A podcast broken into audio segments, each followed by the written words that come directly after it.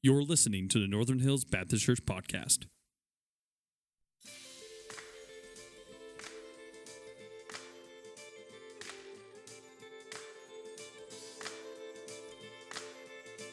I was blinded.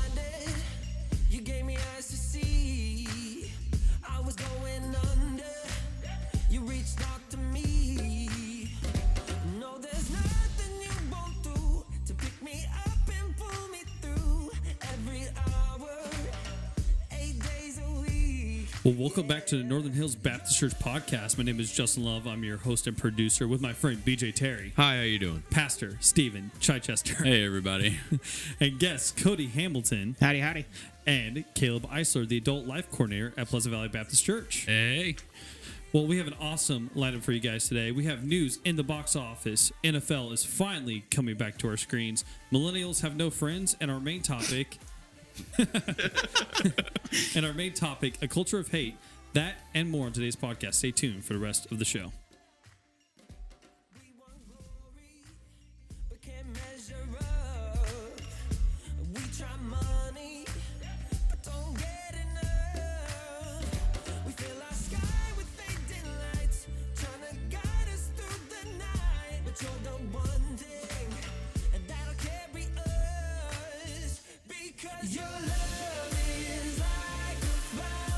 Well, we are back from our summer hiatus. Uh, usually we try to pump out a, a few during the summer, but uh, this summer um, kind of got away from us a little bit. Some stuff uh, is going on here in Northern Hills. Um, Pastor Tom uh, will no longer be joining us on the podcast. Why not? He has Drama. he, not not for any dramatic reason, Stephen. Oh, okay. No Uh, drama. Pa- uh, Pastor Tom has actually accepted a position of assistant professorship at North Greenville University in South Carolina. So uh, we wish him the best of luck, and uh, we pray that uh, God will give him a fruitful ministry there. So, but gentlemen and guests, welcome to the first podcast of the fall. I like how the guests aren't, Aren't gentlemen. gentlemen. Yeah. Thanks, Justin. Gentlemen. Not- Caleb. Well, starting off today, we have news in the box office. Finally, the greatest movie of all time, Avengers Endgame. Finally breaks the world's Don't you dare highest give it that grossing title. film. hey, hey, it's the I greatest. bought it over the weekend, and uh, my. Did you regret it immediately? No, I love the movie. It's just my kids love it more. Oh, and, goodness. Oh, really? And yeah, and they, they as soon as it was ending, Ruben says, "Hey," he looks at me and he's like, "Hey, Dad, once it ends, can we watch it again?" we just spent all morning watching this. movie. This movie is a million hours long. You want to watch it again? Absolutely, we can. And no, I'm kidding. As in no. Yes. And but Yes, he also can. looked at me and was like, "Dad, I'm never gonna watch Avengers: Infinity War again, as it's so inferior, evidently."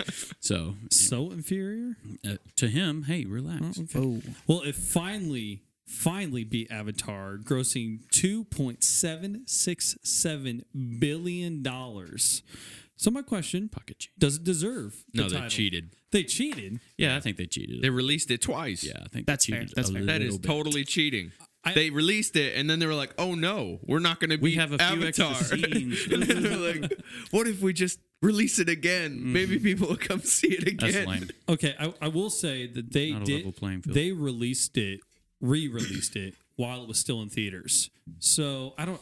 I don't. know. Genius. Maybe the yeah. It only had like Which a certain at- amount of like extra footage though, and I heard it wasn't like worth paying for the extra- again. the- So the, extra footage was like an undone CGI Hulk. yeah, like a So, really yeah. I heard cruddy people were mad about it. So It wasn't. It wasn't great. to be quite whatsoever. honest, the whole movie. Hated I'm that. glad I went to see it because I have seen almost all of the Yeah. Marvel movies, but it's Yeah. not a movie I'll own for sure. Well, Really? and that's not. that's not to say anyone who does want to own it. To me, it wasn't a movie that's particularly, you know, entertaining. Of course not. It, it was something that really tied up all the loose ends, and I really liked that part about Okay. it. That but it was was just kind of three point. hours of tying up loose ends, and something that I really don't. It's, like a not normal like church meeting. it doesn't. Got him. Baptist in the room. We it doesn't have that rewatching value that some movies have, like um, like Captain America: Winter Soldier. I Well, feel yeah. like has. I- okay, I don't think the the point of the film was to like bring you in on the movie if you haven't seen any of the other Marvel films. This was like uh, Right. this is this is a fan film. No, sure, Yeah, sure, yeah. It's not a movie that by itself, standing alone, is No. all that good. It's it's based on its Yeah. other mo- other. you, sequels need the other stuff. movies. Sure, sure. Yeah, this isn't one where like you could go watch the Titanic and, and be like, oh, I know everything that's going on. You chose the Titanic. I, I don't know what what other movie. I'm- Twist. we got a Celine Dion fan in the room. So I got Oh, Thor comes in and saves everyone. That's how Titanic usually ends. So uh, the other the other thing was it actually better than Infinity War? I, I think I it was. I didn't think so. That's debatable. I don't know. That's I don't know. As a movie weird. by itself, it was They're really good, in my similar. opinion. yeah. They they're Okay. to me they're on the same. They're they're par. Okay, well that's fine. Well, Marvel just released their Phase Five lineups, including Whoa. Blade, Black Panther Two, Guardians of the Galaxy Volume Three, Captain Marvel Two. Spider-Man sequel from from what just happened from Yep. Far From Home, Fantastic Four, which Every Again. Fantastic Four they've made has been trash. So Please I make it expect good. We're, this one we're to be just trash. praying that they do something good with the Fantastic Yeah. Four at this point Yeah, yeah. because I'm I don't know if of they them. can. They've rebooted it like have no what faith. two, three times within my lifetime already. Twice and it, now, Yeah, yeah. it's Yeah. been bad both times. yeah, Thor Four, where we will have a Natalie Portman four, Yes. Thor four. Fine. Thor, Thor Four, Four, Natalie Portman Thor four. four. a Black Widow movie, which I'm actually excited for, and Avengers Five. All right. Oh, so yeah, Avengers five. That's right. It's coming out. so we're in the golden age of comic book Taking more movies. Avengers movies. I can't give it. Give them to me all. Uh, give them all to me. Uh, By well, Blade, do they mean like half vampire, half human? Blade? Yes. Correct. So hold on. So- So what happened to Wesley Snipes? he Don't worry about good. Wesley Snipes. He wasn't that great. Don't worry about him. Well, I love Wesley Snipes' Blade. We're, I think they're Man, just that hoping, dude's dope. He could kill a vampire. Uh, yeah. I'm Okay, just- whatever. You He was guys, mean you looking young dude. young whippersnappers don't like them old movies, mm, but I like. I think that's what they're hoping for. Is that like the generation that saw it before was like, oh, it's been far when enough Wes- removed. Yeah, because oh, Wesley Snipes, he's like what? It's like 70? trying to watch the old Daredevil movie. It's just like it's not. Oh, the, it's it's so not up to bad. par. It's Yeah. so bad. Like Ben Affleck. Like when I watched it when I was a kid, phenomenal. Yeah. Same thing with Blade. If I go back and watch it now, eh, You could tell they I feel use that way about a lot of movies, though, and I think it's just because I didn't know what a good movie was back then. I feel the same thing about the uh, the X Men movies. So, well, Hobbs and Shaw. Uh, have any of you guys seen any of the Fast and Furious films? yes. I'm a car enthusiast. Just one. Just one. Yeah, that's all I need one? to see. Tokyo Drift. No. Oh, good. That is the best one. They're all the same movie. Yeah. Well, uh, so are we still enjoying these films? I- I'm kind of burnt out. It, Well, it I depends. can tell you, I went and saw Hobbs and Shaw last night, and it was dope. was it really? It was really good. yeah, well, I don't enjoyed know. it. Did you know that's hard to mess up. It's true. Think about it. Yeah, I mean, I will fair. watch anything with Dwayne the Rock Johnson. First of all, Give me awesome cars, big explosions, and guns, and Yes. Dwayne the Rock, and Dwayne the Rock Johnson, and I'm good. and I guess Jason Statham not Yeah. too bad, but Well, I don't know if you guys heard this. This is from Cinema Blend. Uh, they actually have contracted fight scenes now. Um, quoting from Cinema Blend, quote, Dwayne Johnson and Jason Jason Statham's contracts, if I can talk today, everything down to the amount of damage they would take on screen was negotiated into their overall deal. And naturally, they were never allowed to lose a fight on camera. Well, that's funny because I just saw it last night, and they lost fights over and over. Did it like individually or like just as a Um, they like were a team? They fought each other. They um, they got beaten up by the bad guy. Cause, so you you're know, saying that this source is wrong? Uh, I'm hey, listen, I'm not calling anybody a liar, but I'm not calling anybody a truther. Okay, well, let's say this was true. Does this uh, does this matter to you as a viewer, or does it and does it make the fights less genuine at that point? I'm not sure. I'm thinking about it too much. I, you know, to be honest I you, just I mean, sit back I, and watch yeah. people get beat up all day. I day. really enjoyed it. It was the the Hobbs and Shaw movie is goofy. It's it's funny. It's action packed. Uh, they they have a great mixture of um, goofiness with the action, um, and uh, I really it was like watching like a comic book come to life without like the pow and the wham or Yeah. whatever. Um, but they it was a it Is was a lot of fun. a- but it was not the same as a Fast and Furious movie. Okay. Like Fast and Furious movies are in a different category. I mean, I know it's in the same universe and all of that same, Yeah. but um, but it's it it was not a in my mind a Fast and Furious like the Fast and Furious Eight that last one. Mm-hmm. Oh man, it was so good, and it was just it was like in a different. Caleb's over here tier like, oh, these of movies, movies. are so bad. Well, when are they going to make one where they go to space? Let's be oh, honest. I think the next one actually Next they're one actually has to going. be. to. Are you serious? Okay, Yes. that's that's that's too far. Like No, it's not. no, that's that's I mean, definitely it's too. out there. It's It's the literally Fast in and space. Furious like cars are cool. Fast like, and like, let's Furious keep it on into the, the. Spider-Verse. I like fast cars. yeah, we, we're, start- we're gonna start Downton going to Abbey, space. Fast and they're gonna like, they're gonna do like a Marvel crossover or something. Yeah. It's just gonna be weird. No, I'm not. No, let's, let's keep it on. Earth. I mean, we can complain all the time about lack of originality through series, but the fact of the matter is, is that it works. Hey, people, if they people pay car a lot space- of money to go see them. Am I going to go see it? Yes, I Yeah, am. I'm spend. Think about Avatar, what the number one movie for a while. It's just Dances with Wolves with blue people. That's all it is. or, Oh or in my outer space God. Pocahontas. Yeah. So Whoa. Oh man, Did your mind- Dances all of with our minds wolves are just with blue- blowing. That's great. That's the best I've heard. It. Okay, that's It's a better Pocahontas. I hate Pocahontas. Not as a person. I don't have any any uh, that's qualms against her as a person. The mo- the Disney movie is trash. Wow. that's yeah, strong. yeah, I went strong. there. Wow. Strong words. yeah. Yeah. Well, moving on with today's show in NFL news, the this is what BJ's been waiting for all day. NFL news, yeah, buddy.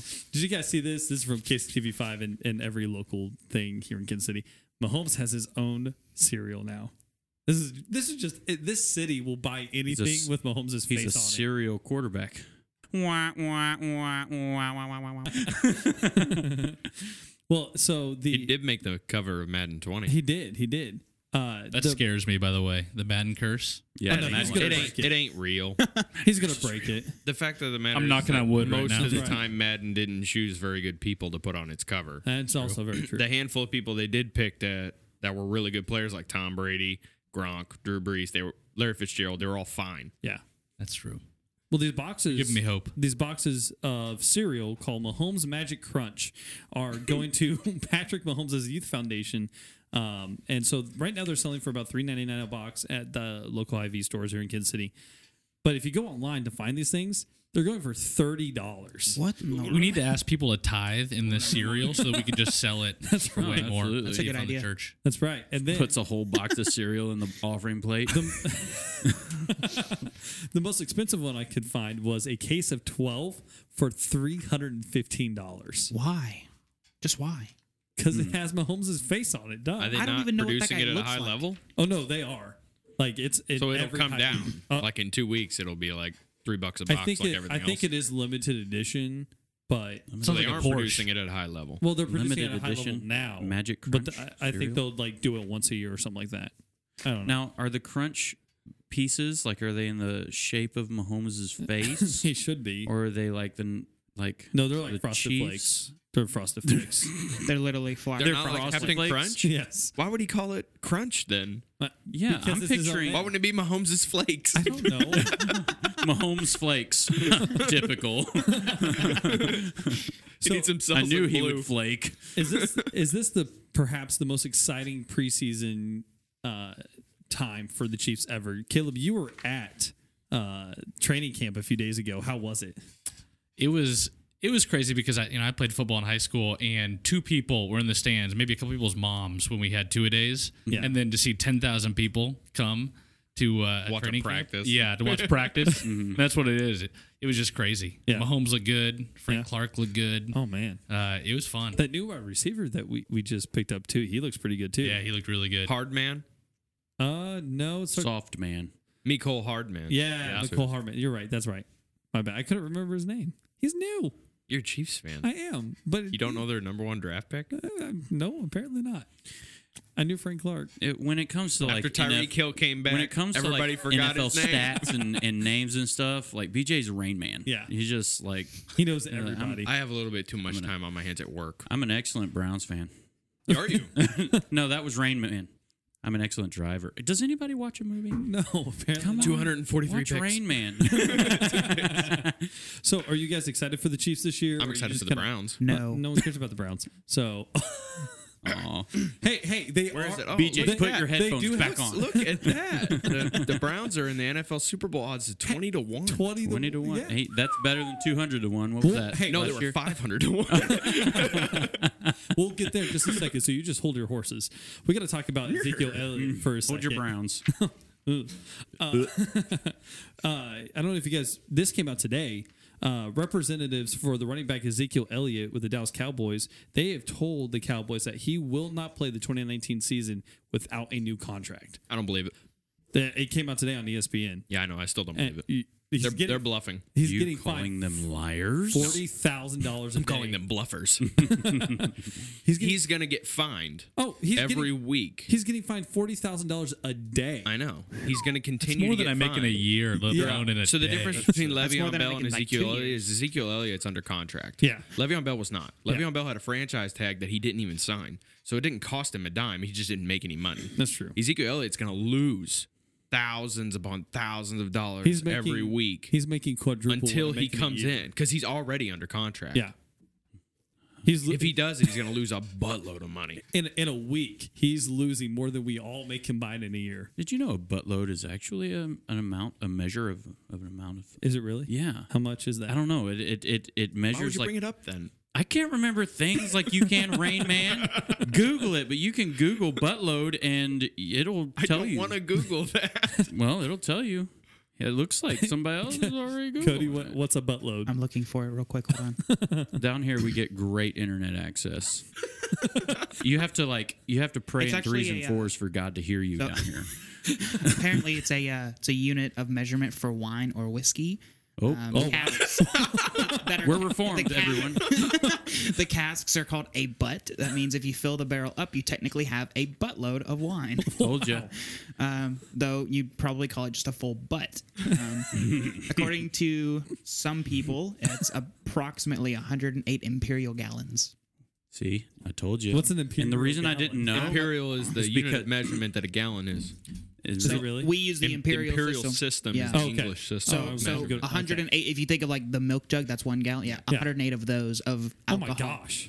Yep. That's a lot of wine. Amen. It's a buttload. and he's going to use, he's going to lose a buttload of cash, not milk that or many wine. gallons of cash. That That's many lot. gallons of cash. If cash could be dang. liquefied, which it can, 108 gallons.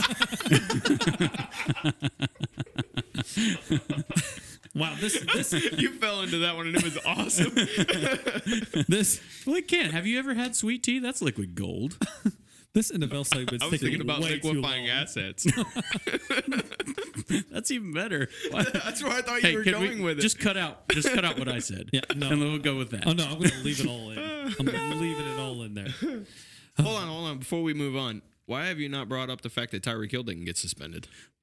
I just don't want to talk about it right now. All right, NFL Super Bowl. NFL Super Bowl odds. That, that's what we're going to talk about now. uh, Should have gotten suspended. NFL, NFL odds that, that came out uh, just last week has New England, Kansas City at six to one odds, Los Angeles Rams, New Orleans Saints ten to one odds, Colts, Bears, Eagles, Packers Yo, yo, go Pack Nation. fourteen to one, Yeah, they're going to be good. the Chargers sixteen to one, and the Browns twenty to one. I don't see that. I don't know what any Yeah, of those I'm numbers on mean. the. Above I love an Those are 500. Las Vegas betting odds. That's right. So if you bet ten dollars But on the we're- New England Patriots, you'll make we're a good six to one Christians and we return. don't we don't bet. Money under the table, Justin, That's please. right. It gives you an idea of what the country thinks in Las Vegas because they all bet, and the ratios change depending on how many bets are made. Yeah. Gotcha. The more people right. that bet on the Chiefs, the lower their rating will go. Man, you really the less know the a house lot will about pay this, out. BJ. Are you? Uh, I know a lot about football you. in general. I told you he's like Rain Man. Ask him where he put his keys. He has no idea. Ask him who the Browns or anybody. They could be the Bills. Who the Bills recently drafted. He'll know their names, got their 'em. their family tree, what they ate for breakfast. I do know his name, but not any See, I of knew it. Well, moving along, uh, this is from Relevant Magazine. Millennials are saying that they have no close friends. Well, more like a quarter of millennials are saying this. Millennials are actually more likely than older generations to report that they have no acquaintance, about 25% of millennials, no friends at 22%, no close friends at 27%, and no best friends at 30%. This is coming from a study from the University of Pennsylvania that found a link between the social media use and decreased well-being.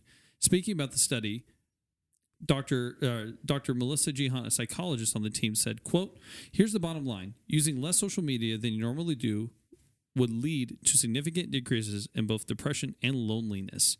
So, uh, just going around the room talking about this, uh, about how many friends would you say you have, and, and do those impact your well-being? Let's define friend so we can have. We're like having a DTR right okay. now. unit of- Someone you could call if you had a flat tire ten miles away and Yeah. they'd come yeah, help you. All right. I'm good with that definition. Okay. Wow. that opens up Pandora's box. So does my grandma count as my friend then? yeah, Yeah, that- and that's well, another- that's family. They'd, do, that's they'd go another thing. 100 Do we miles. count That's wives? different. Do yeah, because They we would count walk wives, 500 do we miles. count family? So no families off limits. Families off limit. Oh, Not in, ca- not and so that means no wives, Yeah. no parents. yeah, no Yeah, grandparents, yeah. no parents, Okay. nothing like that. All right, all right. So, um, how many friends does Pastor Chai have that would drive ten miles to help me out if I, if my car broke down or something? Zero. I would No. probably say, um, five. All right. Just off the top of my head, Yeah. five. Okay. That that I would. I mean, there are people that I'm really close with, like in another state, but I mean, that's They're you not know, they're gonna not going to like yeah. be like, okay, let Drive me eight drop three hundred dollars in gas to come help you. You know, there's, Well, but and so there's maybe a lot of people too that would even come do it, but somebody you would call. right, right, right, right. That's the yeah, yeah. The, uh, there's about five people I would call. Caleb. Be 15. Yeah.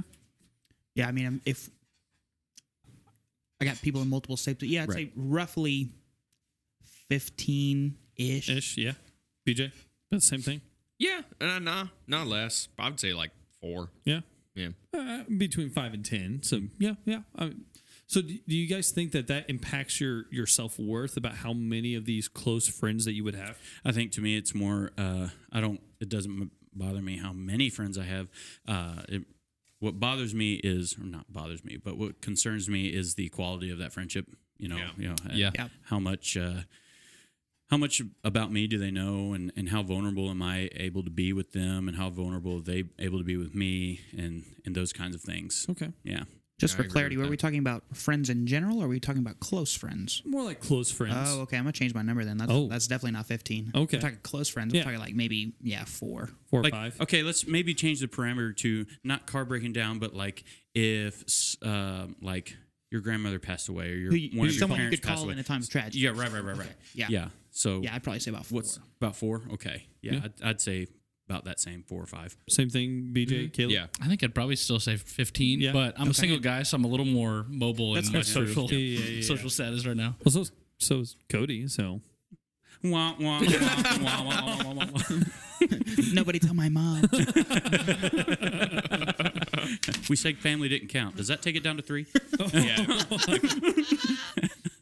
so uh, so would you prefer to have more? The, you know, since we're kind of leveling out about four or five, would would we prefer to have more, or are we good with that number? I don't want more because I um, and this has a lot to do with I think our personality types. Uh, but um, me personally, I uh, in my close relationships, I invest everything, um, and and so I can only do that with so many people. Yeah. Um, so. I, I can't take any more. No, I'm I'm refusing any more applications for close friends. Sorry, listeners. I cannot take. Yeah, I know. I can't take any more right I've got to go. I've got to go. that's right. That's right. My feelings are hurt. Got to leave. Well, moving the show along. Coming up after the break, we're going to be discussing our main topic for today: the culture of hate and mass shootings in the United States. Stay tuned for the rest of the show.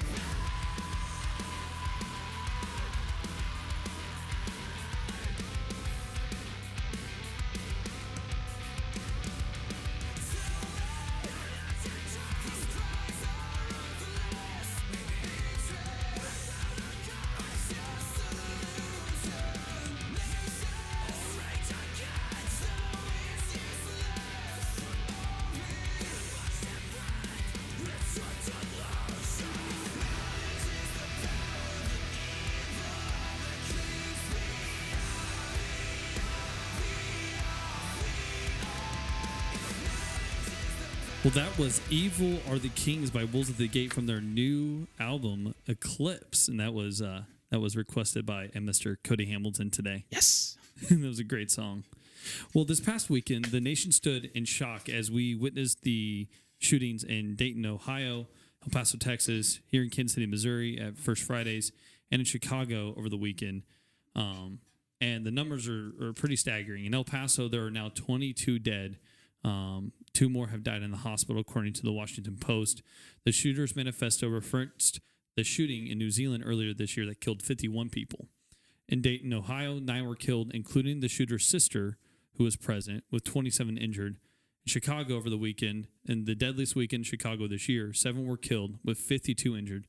And here in Kansas City, a minister's daughter was shot and killed even though she was not a target. And according to Axios, in the last 20 years since the 1999 Columbine High School massacre, the United States has had 88 mass shootings with 736 killed.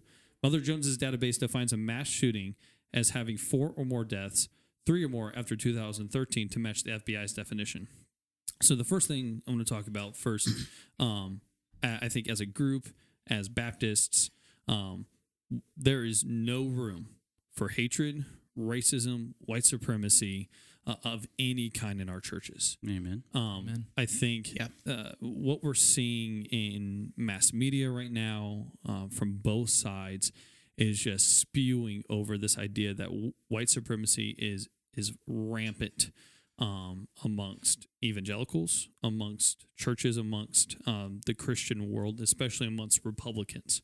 Um, and I'm not trying to not trying to label anyone here, uh, but I, I would probably say that most of us are are conservative politically. Um, and since we're all part of the Baptist church, we, we kind of have a stake in, some of this. But first, I want to talk about racism, white supremacy, and, and the divide that we're seeing between the races and how the church should and could step into this racial divide. So, the first thing I want to ask is why does it seem that the United States is having this issue um, and not the rest of the world? I think it's it exists in the rest of the world for sure. it's been a, a problem with humanity since the beginning of time. Well said. Yeah, I mean, yeah, I mean, it's it's definitely not just isolated to the United States, but we we see it. It's very prevalent. Mm-hmm. Um, I mean, I think I think this has been an issue since um, just the civil rights movement, and then we we've tried to to cover it up with various things, and you know, I mean, I think especially with social media and and a lot more um, technological advancements, we we see more of it, especially on TV. So I don't, I don't think it's ever gone away. Mm-hmm. Uh, it's definitely always been present, Mm-hmm. um, and it's just I think it's broadcast a little bit clearer now Mm-hmm. um, f- from whatever side. So I mean, we, we get to see more of it, which I think helps shine light on it. So I mean, Mm-hmm. but I think it's always been there. And I think to your point, um, I think the internet helps with this in the sense that you know, 50 years ago, before the internet, uh, if you were someone who's a pedophile, for example, you wouldn't just put like a sign in town, you know, the town square saying, "Hey, pedophiles meeting in the middle of the night," uh, because immediately that would get shut down. So you feel like you're isolated in that. You feel like you're not going to branch out and. Um, you know, dispatch these beliefs, and yet now you can get into certain corners of the internet, like 8chan with the uh, shooter from this weekend, and you can feel emboldened in those beliefs and Yeah. all of a sudden you can believe oh this is a majority opinion Yeah. or you can feel emboldened in that and i think the internet has been really unhelpful in that sense I was reading this weekend that actually only seven percent of of United States citizens are actually on Twitter. Only seven percent, Yeah, I'm and not yet on Twitter, so it is such a toxic environment Yeah. just to even view and not really even be involved, but just to view. You can Oh, yeah. see as it scrolls that it is just a toxic environment. So I, th- I think you're absolutely right. you know when you when you said that uh, you know or when you asked is this just a problem in the United States and um, guys were just kind of pushing back on that a little bit. I mean, we even see uh, Peter acting like that in Galatians when when uh, Paul has to step in and uh, and rebuke Peter for um, uh, sh- shunning those who are Gentiles and sitting and eating with the with the Jews um, because he's ashamed of you know or feels like he will be shamed if he will if he reaches out you know across the aisle as it were um, and uh, and and we see we see Paul even dealing with that centuries ago. Um, this is not a new problem. Um, this is not a problem that Scripture doesn't address. It does um, vehemently, um, and so I, I think that as Christians, uh, we, as as um, you know, Romans one says, you know, I'm not ashamed of the gospel, and it is to be to the Jew and the Greek. Uh, w- the, there there is uh, there is no room for racism in the gospel. Yeah. that's true. I, I think we need to adjust uh, address the elephant in the room, at least for Southern Baptists.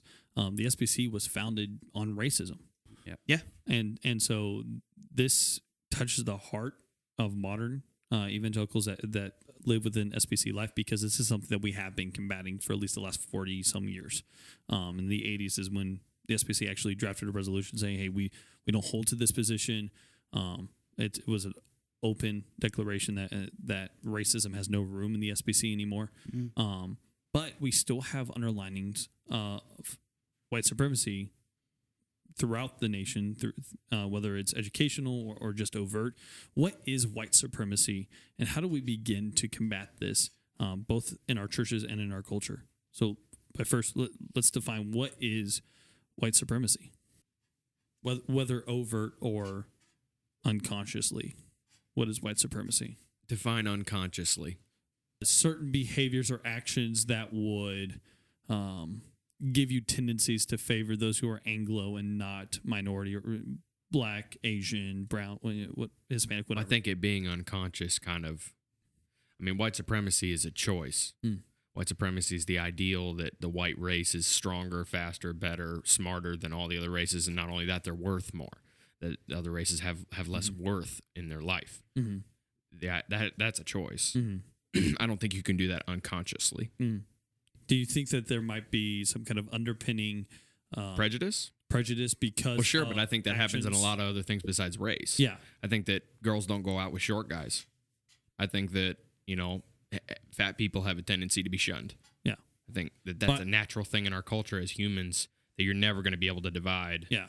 And to say that it's unconscious white supremacy Mhm. is walking a very Yeah. gray, gray line. I think maybe by, by unconscious, maybe by there are undertones of actions that are being committed because of because of declarative actions that have been committed before the civil rights era or in, during the civil rights era. I think you could, you know, you're talking about unconscious, um, you know, white supremacy and racism.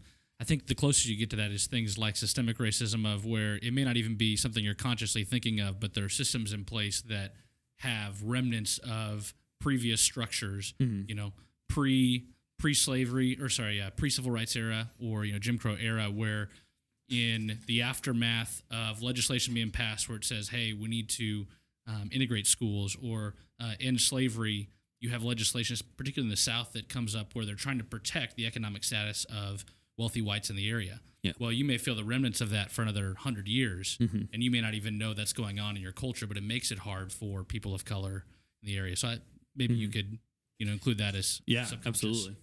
And do you think there might be also an, an education part to that? After reading Removing the Stain of Racism from the SBC, there's a lot of, of undertones, especially in, in academia, where um, African Americans or Latinos uh, or other races are not being as published. They're not being um, as invited uh, to conferences as speakers. Um, and it's not being done consciously um, but because of certain schools that for now half a decade that they've gone to, um, they're not being invited to things or they're not being published. do you have an example? What do you mean? Well, I'm saying, do you have an example of that happening? I think uh, maybe an example you could cite would be so Martin Luther King Jr. Um, studied theology and applied to go to more conservative seminaries, but in the 50s wasn't allowed admittance. Sure. And uh, depending on how long professorships are, if you have someone that's a professor for 30 or 40 years, it may take just now before you're actually able to hire folks and ha- be culturally in a spot in a school where you could hire um, folks of color. But that was in the 50s, though. Yes. I'm talking about a more modern day example. Well, that's what he's saying. He's saying if you know you had schools in the '50s who had professors there that were not in favor of hiring Yeah. um, uh, people of color as faculty. Maybe well, in and early 30s. right, and they're and they're young guys, and you you kind of. Uh, you know, as, the as it goes along, they they get tenure, and so their their position is is solidified there at the school. And is there's multiple of these guys, and they could be at you know in that position for 40 years, and so they're just now kind of either dying or getting out of their professorship, and so now schools are feeling more freed up to hire those uh, professors of color. Uh, that that's what he's saying. So it is Okay, a okay. modern repercussion of those things that happened back in the 50s. Okay, I'm following. Yeah. I'm following. So it's not necessarily something that's happening right now. It's it's it's a ripple effect that we're That's- feeling yeah, from that's 60 exact- years ago. That's exactly Okay. it. Yeah, yeah, yeah. And, and so I'm wondering how do we as the church begin to reconcile these things? How, how do we reach back out to our African American brothers and sisters, our Latino brothers and sisters, uh, anyone who is not white? How do we begin to reach out? Why? I, I'm I'm confused at that ideology. Why does it matter? I think it matters because they provide a perspective that white Anglos don't have, Okay. especially in the terms of theology. Uh, No, no. there's a you're, I'm I'm not Yeah. trying to throw shade. I'm just yeah. I'm I'm really am curious as to this ideal, and I hear it a lot actually in modern day. This ideal that we have to pursue Mm-hmm. um, a minority to bring them into the fold beyond any other. How do I say this? Beyond any. Ah, I'm drawing a blank. A, a great a great example would be affirmative action. okay. I, I think affirmative action does that. Affirmative Okay. action pulls minority out, no matter the circumstance, and puts them above all other Like qualified candidates. Correct. Okay. Qualifications don't matter. Yeah. Minority matters. I don't understand that. I I'm don't think- even saying it's wrong. Yeah, yeah, yeah, Hear me out. I'm not. Yeah. I'm not like some kind of white supremacist. yeah. I'm not a racist. I got you. I, I just am curious philosophically at why that's important. I think one of the reasons why it's so important is because they have not had a voice, uh, especially within evangelical culture. Um, I mean, we had white and black churches, and black churches oftentimes weren't seen as churches, um, especially by people who were in the SBC because they were setting up uh, clans with the KKK. Yeah. Um, and because of that, we need to give them the voice. Okay, that's a really good point. and we still have those ripple effects of of those churches that began so many years ago 50 60 70 years ago that um, you know the the the blacks black, black people and white people didn't you know the, the want to be in church with one another and they wanted to worship the same god but they um, But not together. not together and and uh, black people were actually you know uh, at in in some instances wanting to be in those white uh, church communities and uh, were ostracized and so they had to begin their own church Yeah. right and and so then y- you've you've got this dichotomy of these, there's the white churches and there's black churches there's asian churches there's hispanic churches and you know you can you can worship there as long as you have you know back You're those the people. right nationality, Yeah. you know, whatever. Um, and we still have ripples of that where, you know, Northern Hills by itself is is primarily a, a, a white church. Yeah. Um, we do have some wonderful uh, African American people who uh, join us in worship, who are members here and are wonderful believers in the Lord. And I love that about Northern Hills.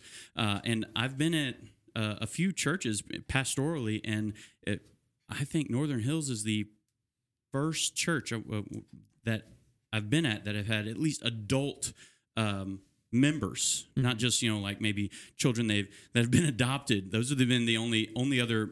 Uh, black people in the white church that I've been in Yeah. that there there are black children that these white parents adopted and don't get me wrong I am you know if anybody's for adoption the guy with eight kid is kids is for adoption um You want to add a so- couple more? uh, no, thank you.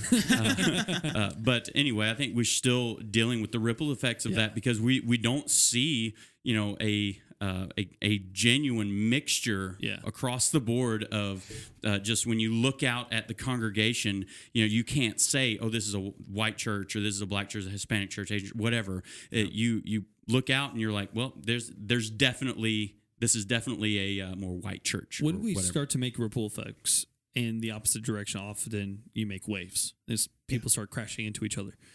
How do we do it respectfully, where it's not tokenism, it's not oh you know we're reaching out to the minorities or or an affirmative action, but how do we genuinely begin to seek out reconciliation for those who came before us? I think uh, I think a key to this is being settled and saying this is something important that we need to address, Yeah. and realizing as well that um, not you'd never want to cause division un, unnecessarily in the church, but at the same time, if there is truth that needs to be declared, we should declare it. Um, I was just listening to a lecture that uh, Ligon Duncan gave the other day, and uh, he was talking about how in 1867, a theologian named Robert L. Dabney uh, was speaking to the synod at Virginia, and the Memphis synod uh, nearby had just recommended that any freed black slave that qualified to be an elder should be allowed to be ordained.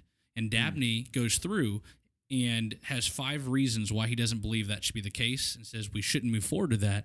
And his main reason was for the unity of the church. and Really? and I think that's instructive for us to say, um, again, you don't want to cause division unnecessarily, but we Yeah, have to be careful not- just to be just saying, Yeah. yeah, we're not going to take any action just for the sake of unity because that's been used in some really demonic means in the past. Yeah. Sometimes we need to shed some fat. Yeah. Mm-hmm. Well, I think it's I think it's also a process personal? Of, just.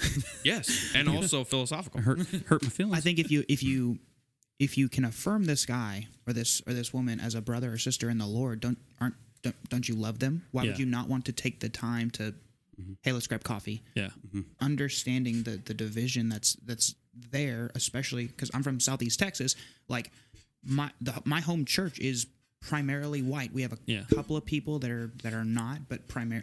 But I can drive 15 minutes up the road, and there's I, bel- I don't know Antioch Mission Baptist Church, primarily black. Yeah. Like I, I remember there was one day after service, I went to go get something to eat, didn't have plans, and I saw this black gentleman, and I, just spoke to him. Hey, sir, how you doing?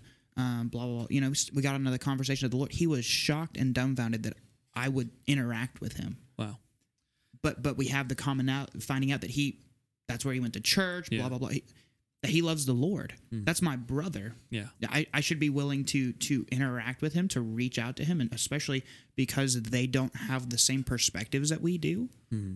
I think that's important to to understand their hmm. perspective, their lives, because they are as much a part of the body of Christ as we are. Yeah. I think it's worth also just seeing the irony of the situation to say that you know, okay, Christian white supremacy is uh, that that that doesn't make any sense. Yeah. Yeah, because that's such a you, you- you're you're singing such a songs of praise. term. Yeah, You're singing songs of praise to a Palestinian Jew. right? That was not white, and Yeah. think about the some of the greatest theologians of the church. Augustine was from North Africa. Yeah. Yeah. You know, so when you have white supremacists or pro-slavery folks hundred years ago quoting Augustine all the time in the theological writings, not understanding the irony of what they're doing. Yep. And you know, Jesus ascends to mm-hmm. heaven as a Palestinian Jew. Yeah. And, mm-hmm. and You know? I think the the other part that the other thing that we have to do is we have to point out those theologians that were wrong. So like Jonathan Edwards. Yeah, Yeah. which breaks my heart to say. Yeah. yeah. But these men, godly, good men, hey, you got it wrong. Uh, and, and post, you know, going into glory, I think they realize that. Well, yeah, and doing that with grace. I mean, Yeah. we don't want to belabor one flaw in a man. Yeah. I mean, we we we all have flaws. I hmm. mean, We've got it, it's spots. it's important to acknowledge, hey, these guys were wrong. Acknowledge, you know, the founding of the SBC was over slavery, stuff like that. Doing it with grace, because hmm. you know, Lord, the, Lord willing, we pass into glory and the Lord hasn't returned. We would want the same grace if someone were to pick up our journal hundred years from now mm-hmm. and and say, man, I really disagree with you know Justin Love's thought on blank Yeah.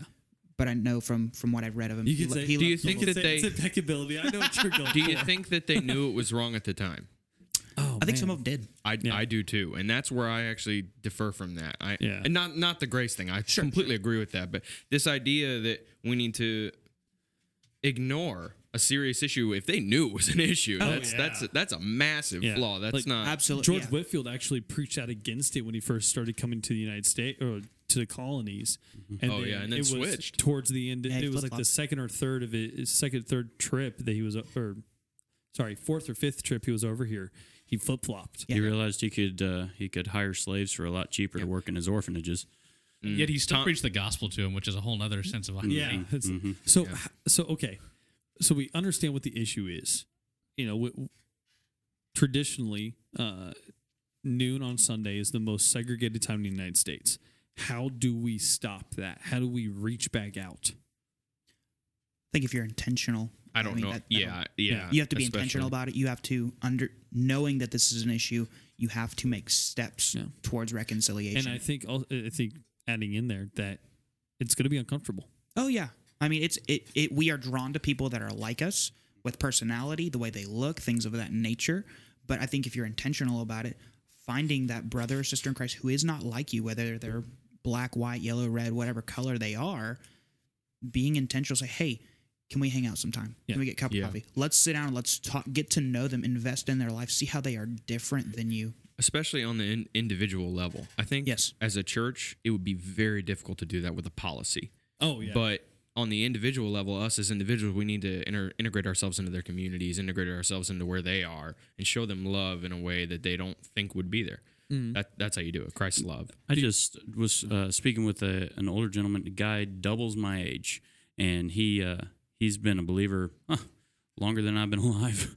Um, if you can imagine, you know, uh, people like that, you know, and um, he he is a faithful man here at Northern Hills. And as we got to talking, we realized, you know, I've been here for you know more than three years, and we've never really sat down to get to know each other.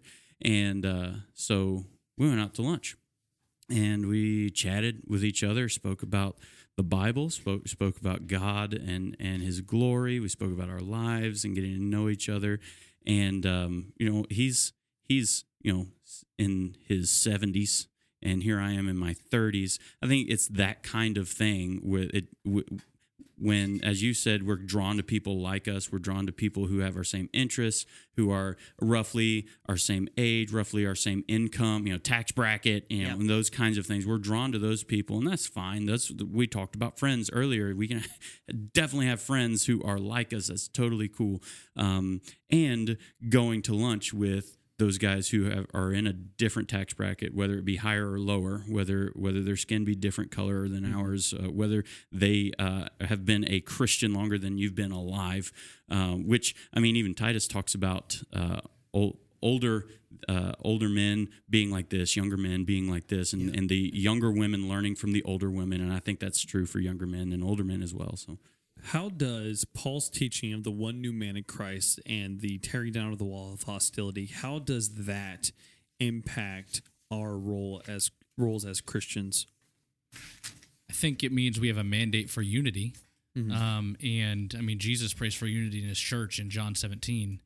Um, and so I think, I think we need to pursue unity, but I think also a key is, um, realizing that in unity, that also doesn't mean just making everyone like ourselves Yeah. either. And that I think there is something of God's glory in the diversity of humanity and to say to assume that all of God's glory could be summed up in my whiteness would be crazy. Yeah. Yeah. And so as we pursue intentional conversations, not doing so assuming that people will assimilate to our ways in every way. I think we have the tendency too to look at each other and think what makes us different rather than what do we have in common. The one thing that we all have in common is Christ. Yeah.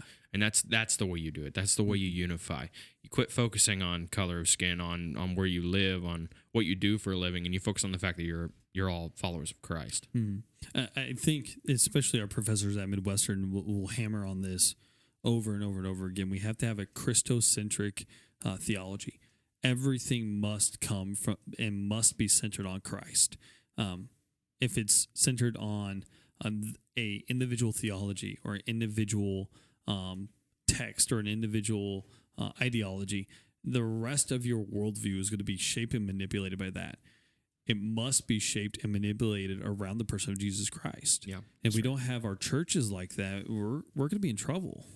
So, um, this weekend, adding on to this, this weekend we saw an extraordinary amount of hate coming out of all of these shootings. Um, obviously, there is a deep seated hatred right now um, that's being revealed because of these tragedies between left, right, and center, um, extremes on both ends. Yeah. How does the church step in to this hate, rise above it? How, how do we how do we engage in this? I think, I mean, this sounds like a Jesus juke, and there's a way you could be too heavy-handed with this. But I mean, again, putting Jesus at the center to say, okay, Ephesians two fourteen, that um, peace is not merely a political plan of action. It's not merely a certain thing, but peace is a person. Yeah. And okay, how can we offer up the one who offered up himself to bring us peace and reconciliation? And how does how do we let that fuel all of our our interactions with folks? Do, do you guys think this is an Imago Dei issue, an, image of God issue? Um, and what I mean by that is, do do you think that these crimes uh, that are being committed, these atrocities, are rooted in the fact that they don't see the victim as an image bearer? I think so. Yeah. I mean, if if you can commit such a heinous crime as far as willingly just open murder, um, you, you have no value for the other person. You don't you don't value their life. You don't see the value in them, especially as being created in the image of God, regardless of their skin color, um, whether whether they be white or black. And I think that's another pitfall that we have to dodge is falling into some people like to you know we, we just need to be colorblind as a church i don't think that's true i mean Yeah. that's that's foolish because Mm-hmm. god made me white and god made some other brothers black or brown or, or red or yellow how whatever you want to say but they're still made in his image and i think that that speaks volumes because they're different than us, you know. And so I mean, it's you have to understand that regardless of what the, what color they are, and they are colored, or or we're white, whatever we are, that they're still made in the image of God. Well, hmm. I, I don't think that the image of God that rests upon us is really necessarily a physical thing Sure. either. It's Yeah. way more about our mind, Yeah, our soul, and our spirit being together in one. Uh, when God created us and put us in our image, I, I, at least that's the way I feel. Sure, I don't I feel so much that He was all that worried about what color you Sure, were. oh, you know what I'm Absolutely. I, I, I think at the root of the issue, especially when concerning the Imago Dei, and what Cody was saying was that they don't see the other person as someone of value. Yeah.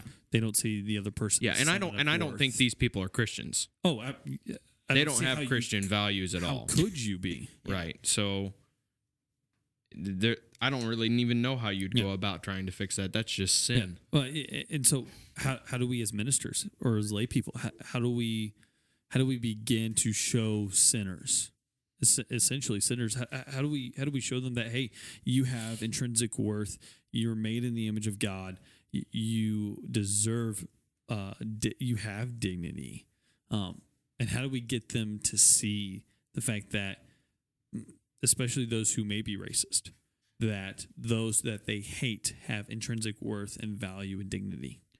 I think those interpersonal conversations, you know, the one on one, meeting up for coffee, I think that in itself speaks volumes to say, I'm willing to spend time with you and I want to hear about your experience. I think that communicates to someone that, hey, you actually value me as a human being. Yeah, that's awesome. Yeah. Well, that and we, I mean, you just got to go out and preach the gospel at that point because I mean, it's we we can make laws and and try to adjust social statutes and, and mm-hmm. whatever else, but that's not going to get at the heart. If if these men are unconverted, we have to go out. and We have to preach the gospel. Yeah. They have to to come to Christ genuinely, and then the Lord will change their heart. We because if I just you know go up to some random dude who's he looks sketchy, he has he's a racist. I can try and change him, and I may adjust social behavior, but that doesn't get at the main issue, which is mm. his heart. And Yeah. Because at, at the end of the day, he's still going to hate people. Yeah, I, I think the the most controversial part of this whole issue is surrounding what are our rights. Um, that that is the thing that's being attacked. And I say this for last because I didn't want to lead off. Way to with it this. political. I know, I know.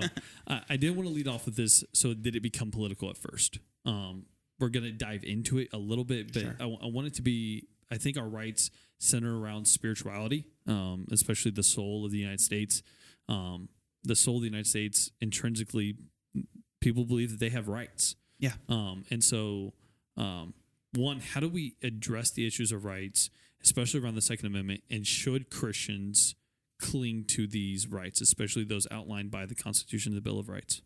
That's a really good question. Should we cling to these? As a, as an American, I am ooh, I, I bleed red, white, and blue, buddy. and I am so for freedom of speech and the Second Amendment and and all the other ones that follow. But as a Christian, I'm not exactly sure if you have any rights. That's a. g- I mean, I mean, hey, that's a No, really yeah, good that's- point. That's really I, I have a real hard time with when I talk about policy in our country and then talk about the gospel, not deferring them. Yeah. Not not separating them and creating two different issues. I have a hard time with not doing that because when I talk about policy, it's not always the Christian ideal. Yeah. But then when I talk about the Christ, the Christian ideal or the gospel or the way that Christ truly loves, it's not what's best for the country. Yeah. so it's I don't I don't know. That's a really tough question. What do you guys think? Do, do you think we should be, as Christians, clinging to rights that have been outlined by our framers? So I think one of the one of the great things that um, our nation's founding documents do is that through many of those rights, they're establishing and reminding people the Imago Dei in their fellow human beings. Now, those were not evenly applied. I mean, we can think of you know three fifths compromise and slavery and things like that. But um, I think as Christians, we recognize okay if if uh, the Imago Dei stands at this, you know, the central core of the reason we might have rights that get exercised in the government then we have to say, okay, it's one thing to have, you know, life, liberty, pursuit of happiness. And wherever any of those other amendments or rights come in that might contradict that at points, then we need to we need to have priorities. And so, you know, even just last night, I was with a group of guys and we went shooting to kind of close off the summer um, for our Bible study. And one of the guys asked, you know, hey, is this does this feel a little bit wrong after all the shootings this past weekend? And we just had a good conversation about um, ways things, you know, guns can be used as tools and can be used safely. But at the same time, if I'm going to defend that before I defend someone's ability to be able to live and breathe, then there's an issue. To your point, Yeah. Yeah. well, and I think the the at least in that circumstance, the question would be how can how can we fix it? Are there any gun laws we can input that can help? Are there it, would taking away guns help? That's the real argument. I don't think anyone would argue that if it did save a vast amount of lives, even a few lives, it would be worth it. Absolutely. I, I struggle with the idea that it would save any. Maybe it'd make it worse, you know? So I, I think that's where the real argument is. But as far as separating policy from the gospel, I hate I hate it when I do it, but I have a hard time not doing it sometimes. So let me ask the, the point blank blank question. As Christians, should we cling to the Second Amendment? No. No, no, no. I, I don't think we The should se- cling to the it at Second all. Amendment is not our hope. Yeah, and, and I think with the Second Amendment, you know, okay, we can understand when when it was written, um, the the whole logic behind it. I mean, you have people that are saying, okay, we have so- you know a founding country, um, you know, and you have the British coming over and they're trying to take over, and so we need a means of protection, and we understand the logic behind the rule, and yet at the same time, I think as Christians we have to ask ourselves, um, you know, I say this as someone that is pro Second Amendment. Uh, do I get more fired up about the Second Amendment and the NRA, or do I get more fired up about, you know, the safety of human beings and the preaching of the gospel? Yeah. And I think it- people would be really convicted if on a Sunday morning we started ha- asking people to have honest conversations. Yeah. You know what I mean? I think one of the worst things we can do is after a tragedy like this, bring up a political point. Yeah. It was a national tragedy. Absolutely. And Yep. I- I- we need I'm to be hun- more focused on those Yeah, families. I'm hundred percent with you. Um, I th- one one of the things that w- will inevitably though get brought up, especially now that we've had so many of these, is the idea of of gun rights. Um, and that's why I asked this question: sh- Should Christians cling to this? A- and my next question is: If under Christian conviction, uh, we felt the right to defend the rights, especially the Second Amendment, how do we seek peace with people, even with those who may seek to remove our perceived rights? I think you have to establish on both ends that no matter where you fall on the spectrum, that you put the value and worth of human beings above Yeah. um, recreational activities or or you know anything like that. So Yeah, that, and I think you have to establish um, why are you clinging to these rights. I mean, I if- think cling is the improper word, anyways. Yeah. Yeah. Defend would De- be a defend- better fair, yeah. word. I mean, if Up- I would never cling to it, but I will defend it. Yeah. the the question though, like, is is why why do you feel so strongly that you have to hold on to this when when Christ is our hope? Christ, if Christ is central, I mean, should we not hold on loosely to our perceived rights, being willing to let go of things, whether it be, I mean, a, a, a subject of Christian liberties, being, you know, whether it's the Second Amendment or a tattoo or whatever it is, is this going to offend my brother? Yeah. does this does this prevent me from loving my brother in Christ? At that point, that's where we have to evaluate my liberties, my rights. Is it worth the offense that it's going to cause to my brother or sister? Uh, for the sake of the argument, I'm going to ask uh, each of you individually under Christian conviction, would you be willing to give up your Second Amendment right? yes, Absolutely. When you say Christian conviction, what do you mean? that the preserving of life, the for the preaching of the gospel, for the sake of being able to spread the gospel more effectively, would you be willing to give up oh, your Second yes, Amendment? yes, for sure. I think that I, honestly, I know I would. I think for the majority of evangelical Americans, that would be a no. Oh yeah, that's it's hard because you think you have Well, the right. and I don't have think. I would have to do that to defend the Second Amendment. no. Yeah, I, I can hold on to my Christian beliefs and firmly believe in the gospel and preach it loudly, Yeah, and still think that if the government takes away my guns, I'm going to fight. yeah. Well, uh, so but what I mean by that is, And the reasoning for behind the- that for isn't this- just because I want to just shoot now and then. yeah, It's because the Second Amendment defends the First Amendment, and Yeah. the First Amendment defends our rights as Christians. Yeah. That's, That's what we're really fighting for. I think what more what I'm getting at though is the fact of if it came down to it, whether I would never pick the Second Amendment over Christ. That- if that's, what you're that's asking. what I'm getting at. No. like, are you willing to give up the Second Amendment? Obviously. Yeah. And, and the I think we find the basis of that obviously is in, is in Paul's teaching is Christian, you have no rights. Yeah. You've Yeah. you've given your rights up. You will, and, and this is a hard one. My wife and I were talking about this the other night. Where do you where can we protest? Where can we can we legally not just legally because we can in the United States uh, that's defended in the First Amendment that we have the right to to gather and to protest um, and to speak publicly. But Christian, do do you have the right to protest anything under the government? And, and I would argue that Paul says no. You sit under the heavy hand of the government, Which is- knowing that Christ will redeem us. That Flesh is- that one out for me. What do you mean?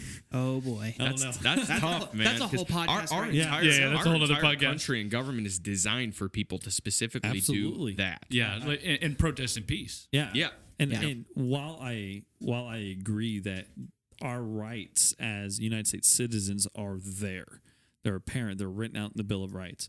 Um, we have to hold intention that our framers were not Christians. Um, and we like to, say, you know, a lot No, of but the- I like do think that, that, the are. Constitution was div- was originally founded on Judeo-Christian values. Yeah, this idea I that there's an, there's contest that. Mm-hmm. inherent inalienable rights that humans have as human beings just to be a human being was completely unknown by that, and it's Mm-hmm. completely founded on Christ. Uh, but where I would differ with you, to to be very honest, is that the Christian, you, you the Bill of Rights does not apply to you.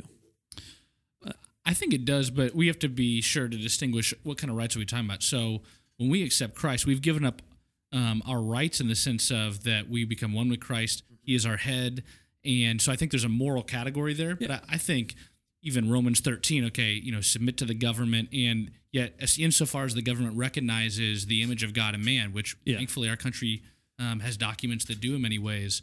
Um, I think we we can establish genuine rights in a political sense, and just being able to distinguish between moral categories and political categories. Well, gentlemen, thank you for joining me on today's podcast. If you'd like to learn more about Midwestern Baptist Theological Seminary, you may go online to mbts.edu, or if you'd like to learn about more more about Northern Hills Baptist Church, you can go on to nhbcweb.org. Thanks for tuning in.